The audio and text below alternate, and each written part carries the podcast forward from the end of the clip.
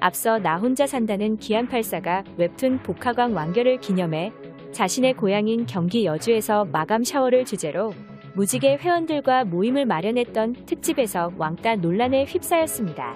이에 시청자들은 기안84가 여주 여행을 열심히 준비했던 과정을 언급하며 몰래카메라가 지나쳤다고 지적했고 학창 시절 왕따를 경험해본 이들의 트라우마까지 건드렸다는 지적도 나오기도 했는데요. 지난 2일 방송가 등에 따르면 이에 대해 지난 9월 24일 MBC 시청자위원회 회의가 진행됐고 회의록은 지난달 27일 공개됐습니다. 회의에서 MBC 시청자위원회 조위원은 나 혼자 산다 408회 여름방학 특집으로 전현무 씨와 기안84의 마감 여행 방송이 문제가 되었다. 이상하게 생각한 부분은 출연자나 시청자들 모두에게 불편함을 주는 것 같은데 어디서도 제작진의 모습이 보이지 않은 점이라고 지적했습니다. 이 같은 지적에 전진수 MBC 예능기획센터장은 정말 많은 반성을 했다며 당시 기획 과정에 대해 설명했는데요. 센터장에 따르면 당시 제작진은 방송에 처음 나왔던 것처럼 기안84와 전현무가 먼저 출발하고 나머지 출연자들이 깜짝 등장하는 계획이었다고 합니다.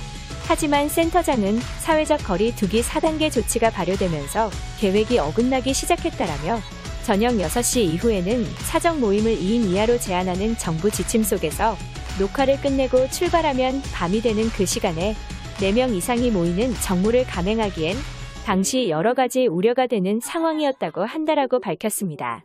하지만 당시 배구 선수 김연경 등은 나 혼자 산다를 통해 2명 이상이 모여 촬영에 임했는데 이에 대해서는 국가대표 배구팀 선수들은 백신 접종 완료자에 해당하기 때문에 2인 플러스 2인이 가능했다라고 설명했죠.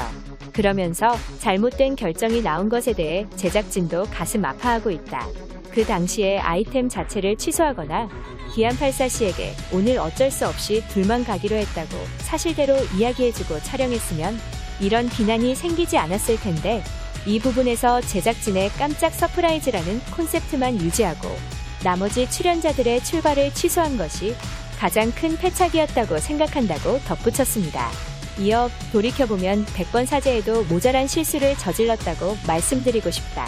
공식 사과문을 게재하였으나 이마저 무성의한 사과문이라고 지탄하고 계신 상황 또한 뼈아프게 받아들이고 있다며 사과했죠.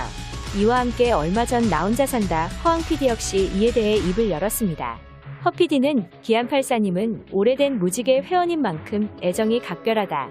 자막 등에서 친한 사람에게 코믹하게 얘기하듯 하는 게 시청자분들에게는 비하하는 느낌으로 보였다면 그 부분은 당연히 반성하고 수정해야 하는 부분인 것 같다.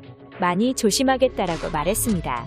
또한 세심하지 못한 연출로 인해 출연자들이 인간적으로 상처를 받는 모습을 보는 것 같아서 나 또한 인간적으로 굉장히 많이 상처를 받았다. 지금은 오해를 풀어주신 분들이 많아서 멤버들이 괜찮아진 것 같다. 앞으로도 프로그램에 대한 비난과 비판은 받아들일 수 있으나 출연자 개개인에 대한 상처를 줄 수 있는 부분은 자중해 주시길 부탁드린다고 당부의 말을 전했습니다.